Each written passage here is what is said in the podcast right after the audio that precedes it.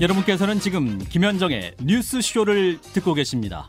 저는 퇴근길 진영을 넘어 공감으로 한판 승부 진중관 김성회 박재용입니다. 한판 승부 아, 남북 관계가 꽁꽁 얼어붙었죠. 조만간 핵실험도 강행할 거란 뭐 이런 관측까지 나오고 있는데 아, 한번 틀어진 남북 관계는 지금 몇 년째 얼음인 상태로 어, 지내왔습니다. 우리가 계속 이렇게 살 수는 없죠. 평화가 절실합니다. 해법이 필요합니다. 이때 눈에 띄는 책 한 권이 나왔습니다. 2000년 6월에 김대중 대통령의 특사로 김정일 국방위원장을 만나서 남북 정상회담을 성사시킨 분. 김일성, 김정일, 김정은 북한 최고 권력자 세 사람을 모두 만나본 유일한 인물이기도 합니다. 바로 임동원 전 통일부 장관.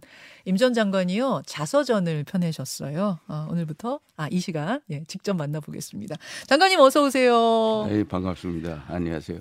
아, 좀처럼 언론 인터뷰를 잘 하지 않으시는 분인데, 네. 귀한 자리 함께 해 주셔서 감사합니다. 감사합니다. 책을 내셨어요. 이렇게 제목이 다시 평화. 예.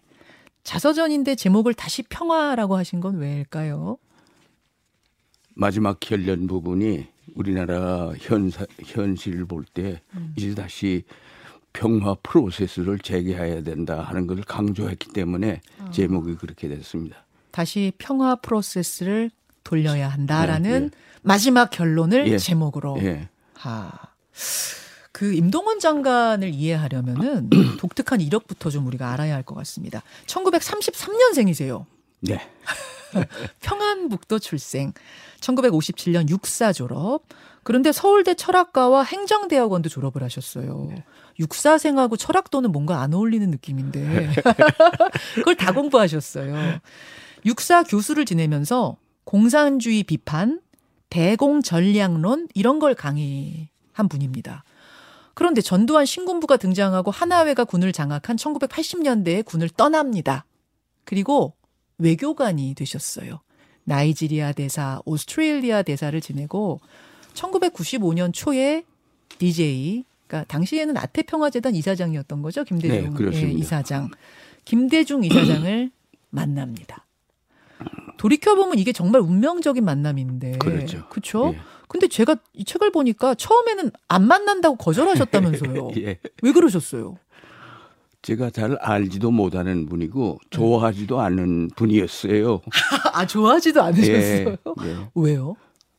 그때 김대중 하면은 아주 거짓말쟁이, 빨갱이 뭐 이런 식으로 많이 그 당국에서 얘기하고 그랬잖아요. 빨갱이. 예. 어, 내가 왜 빨갱이를 만나 이런 느낌이셨어요? 그렇죠. 그래서 별로 좋게 생각하지 않았었죠. 아. 잘 모- 몰랐으니까 관심이 없었으니까 관심도 없으시고. 예. 뭐 육사 출신 육사 교수 출신이시고 그렇죠. 이러 이러던 분이니까 내가 왜 만나 그러다가 주변에서 아니 다들 만나고 싶어서 줄을 서는데 왜 안 만나십니까 한번 만나보세요 이래서 이제 만나셨어요 그래요. 근데 어떻게 뭐가 뭐가 좀 통하든가요 아, 첫 번째 만나면서 아주 저는 그냥 만, 만나서 어떤 분인가 하는 것을 알고 싶었는데 예 두 시간 동안 만났어요. 예. 근데 만나보니까 보통 분이 아니에요. 아주 그분이 에, 통일 철학이 확고하고 음. 원대한 비전을 갖고 있고 어. 말하는 것이 아주 논리정연해요. 아주.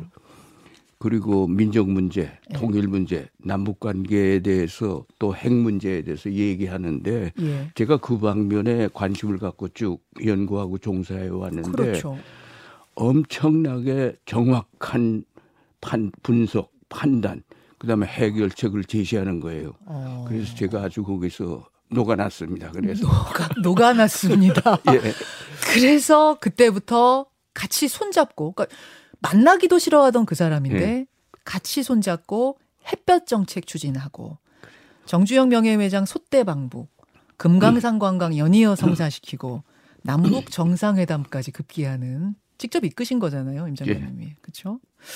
그 당시에 DJ가 김정일 위원장에 대해서 신상 정보를 다시 좀 파악해 보십시오. 이렇게 요청을 하셨다면서 네. 그건 무슨 얘기입니까?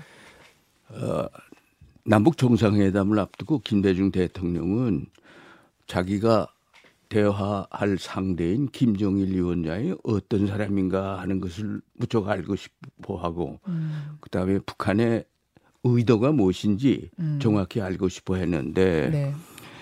정보기관에서 올린 어, 김정일 위원장에 대한 신산 정보가 네. 모두 부정적인 것이었어요. 아주 음, 뭐 사람이 럭비공 같아서 어디 튈지도 모르고 음. 말도 제대로 못하고 뭐 아주 모든 게 부정적인 것만 보, 에, 보고만 받으니까 또 그때 그런 정보밖에 남쪽에 없었으니까 음. 그렇죠. 예. 이런 사람하고 그러면 어떻게 대화를 하라는 건가? 이런 사람하고 해봤댔자 무슨 소득이 있겠느냐? 아. 이렇게 된 것이죠. 그래서 임 장관이 직접 좀 파악해 제가 보시오. 직접 가서 확인해 오라 이렇게 된 거예요. 특사로 보낼 테니 내 대통령이 만나도 될 만한 사람인지 한번 파악해 보시오. 이렇게. 그렇죠. 그 가서 만나 보니까 실제로 어떻던가요? 제가 만나 보니까 우리의 정보가 참 다 틀렸구나, 엉터리였구나 어. 하는 것을. 뭐 김정일 위원장은 에, 오랫동안 집권하고 있었기 때문에 그랬지만 아는 것도 많고 머리가 명석하고 판단이 빠르고 어. 그리고 상당히 그 어, 말을 많이 해요. 아 말을 많이 예. 해요. 예, 예. 그래서 솔직한 의견을 교환할 수 있는 이런 상대였어요. 아. 예. 그래서 돌아와서, 돌아와서- 만나셔도 좋겠다. 예. 이런 의견을 그렇게 보고를 했죠. 음. 그렇게 해서 남북 정상회담이 성사가 됐고 뭐 그다음은 여러분 다 아시다시피 그 김정일 위원장이 어, 임 장관님한테 임 원장이 이겼어 이런 이야기를 했다는 건 뭡니까? 아, 남북 정상회담을 시작하기에 앞서서 김대중 대통령이 김일성 주석이 에게 시신이 안치되어 있는 군수상 궁정을 반드시 방문해야 된다. 음. 이게 국가 의전이다. 음, 근데 우리는 그 받아들일 수가 없었잖아요. 그렇죠. 그래서 제가 특사로 가서 그건 안 된다. 안 된다. 그러니까 그건 음. 안 된다면 해- 정상회담 안 한다. 뭐 이렇게까지 나왔었어요. 어, 어. 그래서 다시 또 특사로 가가지고 네. 두 번째 가가지고 예. 김대중 대통령께서 그 남북 정상회담을 하고 난 다음에 방문할 수도 있다. 아, 하고 얘기하라 해서 그렇게 했더니 남북 정상회담 하고 난 다음에 하는 것보다 전에 하자고 평양에 도착한 후에도 계속 주장한 네, 거예요. 네, 네. 그래서 제가 계속 그건 안 된다 하고 메시지도 보내고 네. 그랬어요. 예. 근데 결과적으로 정상회담 전에 가질 않았고 음, 정상회담 잘 됐거든요. 예. 끝나고 난 다음에 만찬 석상에서 김정일 위원장이 저를 부르더니 음. 안 가셔도 되겠어요. 임 원장이 이겼어. 이렇게. 아, DJ가 안, 예. 거기 안, 방문 예. 안 하셔도 되겠다. 예. 그 장면이 KBS TV를 통해 가지고 보도가 돼 가지고 예. 저는 돌아와서 예. 아니 간첩을 잡아야 될 국, 국가정보원장이 예. 간첩 두목하고 귓속말? 한다 하고 비난을 많이 받았죠. 그 귓속말이 그거였군요. 그거 당신이 이겼어.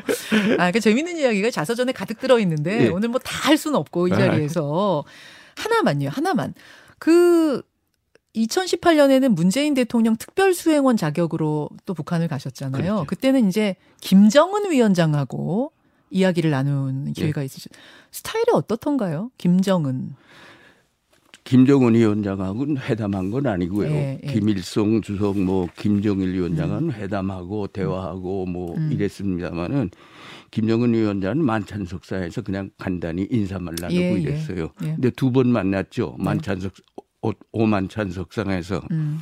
근데 제가 받은 인상은 김정일 위원장은 제 아버지 김정일 아버지는? 위원장은 상당히 감성적이에요. 아. 상당히 아주 재밌어요. 예, 그거는. 유머가 있죠. 우리도 유머가 봤잖아요, 다. 있고. 예, 예. 나만의 한국의 영화, 예. 드라마 맞아요. 모르는 게 없어요. 다 봤어요 이분이. 예. 그 정도로 근데 상당히 감성적인데 음.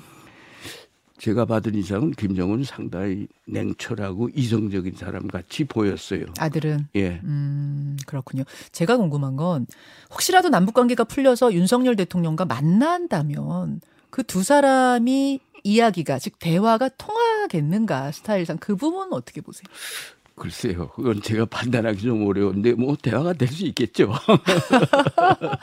그 아니 양쪽으로 이렇게 봤을 때 예. 지혜로서 이제 예. 원로의 지혜로서 봤을 때 아, 이렇게 나이 차이도 나고 뭐 이렇지만 되겠구나. 만나야겠구나. 뭐 이런 느낌이 좀 드시는가 싶어서요. 반드시 만나야죠. 반드시 만나서 민족 문제 해결하기 위해서 노력해야죠. 평화를 만들기 위해서 노력해야죠. 네. 반드시 만나야 합니까? 예. 근데 지금 막 미사일이 터지고 미사일 또 워낙 자주 날아오니까 이제는 그게 뭐 뉴스도 안 될 정도로 미사일이 자주 날아오고 핵실험을 또 조만간 준비하고 있다 이런 얘기까지 나옵니다, 장관님. 이게 풀려서 정말 두 정상이 다시 만나는 그 상황까지 설 수- 이게 진짜 올 수나 있는 건가 싶을 정도거든요. 올 수가 있죠. 그런데 그렇게 간단히 오지기야 힘들 겁니다. 음. 에, 북한이 원하는 아주 기본 입장은 뭔가 하면은 예. 미국과의 관계 정상화합니다. 미국. 미국과 관계 정화, 정상화하지 않은 한 북한은 편안히 살 수 없다는 것이 김, 김일성, 김정일, 김정은 모두 다 똑같아요. 아. 그런데 미국이 북한의 입장으로 보면은 예. 미국이 북한을 불량국가, 음. 악마, 악의 축 예, 예. 하면서 적대시 정책을 계속하면서 군사적으로 위협하고 음. 경제적으로 아주 압박하고 예. 이런 상황에서 북한이 아무리 관계 정상화 하자고 노력을 해도 들어주지 않으니 할 수 없지 않냐. 우리도 핵 개발할 수밖에 없겠다. 그러면서 핵 개발을 하는 이유가 김정일이가 저한테 얘기해 준 바에 의하면은 예. 핵을 개발할 필요가 없는데 우리가 안 할 수가 없게 됐다. 아닌데 그 왜 그런가? 살기 위해서 생존을 위해서도 그렇고 전쟁을 방지하기 위한 억제력으로서도 그렇고 어. 그다음 미국과 협상하려면은 핵을 가져야 협상이 가능할 것이다. 그 얘기를 대놓고 해요. 예, 예. 그 특사로서. 그래 그 특사한테. 얘기를 제가 이번에 자수전에 좀 예. 공개했어요. 아, 언제 가셨을 때 그 얘기 들으신 거예요, 그러면? 그것이 제가 김정일 여사 한 다섯 번 만났는데 예. 두 번째 두 번째 갔을 때. 갔을 때 그랬어요. 우리가 왜 핵을 개발하느냐 이러 이러 이러한 이유다. 예. 예. 아, 그, 그 얘기를 뭐 공개하기가 못하기 때문에 하진 않았었습니다만은 이번에 자수전에는 네. 좀 공개를 했어요. 그렇군요. 예. 그 기조가 때문- 지금도 내려오고 있다는 예. 얘기고요. 그렇기 때문에 북- 북한은 그런데 당연히도 클린턴 대통령 8년 동안에는 잘 지냈어요. 음. 그래서 클린턴 8년 동안에는 핵 문제도 해결되고 관계 정상화의 과정도 가고 그래서 올브라이트 국무장관이 평양에 가서 미국 정상회담을 준비했었잖아요. 예. 그것까지 갔더랬는데 부시 정부가 들어오면서 ABC, Anything but Clinton 그 모두 다 클린턴 건 틀려 먹었다 해서 깨버리고 뒤집었죠. 거꾸로 갔지 않습니까? 그러니까 핵을 다시 개발을 한- 하기 시작해서 15년 동안에 걸쳐서 핵무력을 완성했다고 자기들이 선언을 하기에 이른 것이죠. 그렇죠. 근데 지금도 그 후에도 트럼프 대통령하고 네. 김정은이하고 만났잖아요. 네. 싱가포르에서. 그렇죠. 여기서 대단히 중요한 합의를 했어요. 싱가포르 합의가 음. 세 가지의 핵심 문제가 합의가 돼 있는데 70년 동안 지속된 미북 적대 관계를 해소하고 음. 미국과 북한의 관계를 정상화한다는 게 첫째 조화예요. 예. 그러면 두 번째는 군사정전 체제를 평화 체제로 전환해 나간다 하는 게 두 번째고 음흠. 세 번째는 북한은 비핵화를 완전한 비핵화를 실현한다. 음. 근데 이세 가지를 같이 추진하는데 어, 이세 가지만 해- 제대로 된다면 한반도 평화 올 수 있고 그런 건데 음. 그이 하노이 회담에서 깨졌잖아요. 깨졌죠. 자, 잠깐만요, 장관님. 죄송합니다.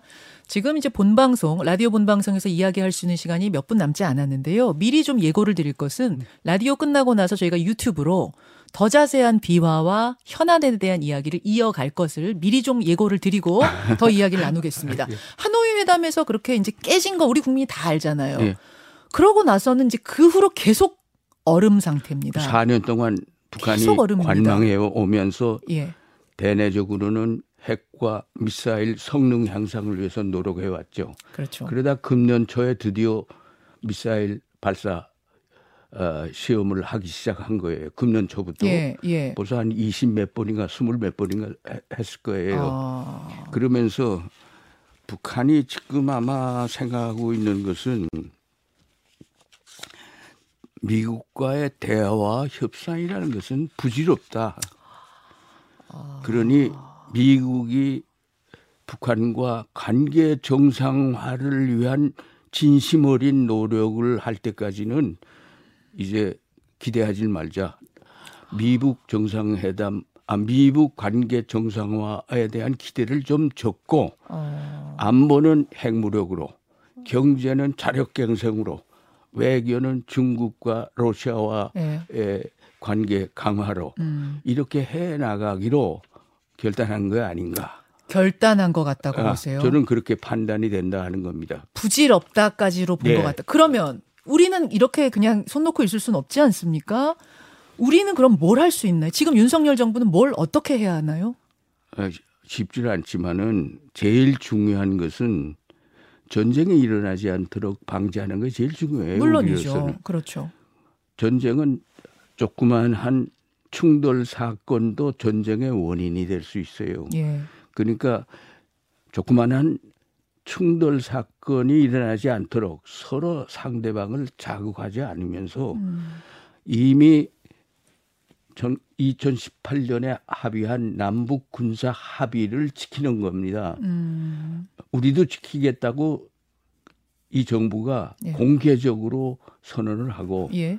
물론 북한도 지켜야 되고 이 남북의 군사 합의 예. 2018년에 군사 합의를 지키면서 예.